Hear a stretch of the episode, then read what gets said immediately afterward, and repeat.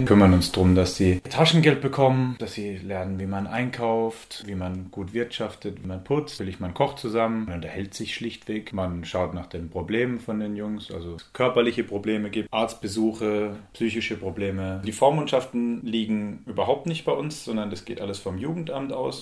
Die Situation in der Arbeit mit den UMFs ist oftmals nicht leicht. Als die WG gegründet wurde, gab es noch kein Arbeitskonzept.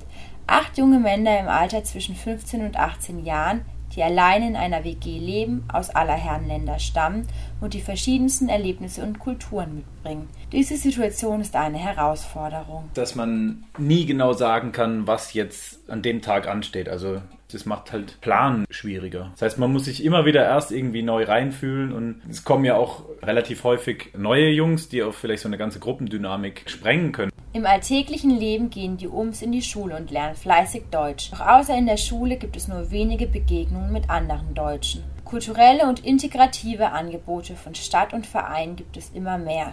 So soll die interkulturelle Begegnung mehr unterstützt werden. Und dann versuchen wir natürlich auch hier was in Heidelberg zu finden. Wir haben äh, einmal in der Woche eine Fußball-AG. Wir haben tolle Leute gefunden, die eine Theatergruppe mit den, mit den Jungs gegründet haben. Für viele ist der tagtägliche Umgang mit Geflüchteten noch etwas Fremdes. Persönlichkeit und Geschichte eines Umfs kennenzulernen, macht einen Fremden zum Vertraut und verändert Meinung. Viel mehr ins Nachdenken kommen, weil es halt nicht mehr so was Fernes ist. Ob jetzt der eine es mehr verdient hätte, weil er aus einer Krisenregion kommt und der andere nicht. Da denkt man mal drüber nach, aber im Endeffekt versuche ich einfach nur, dass, dass ich so gut es geht alle irgendwie gleich behandle.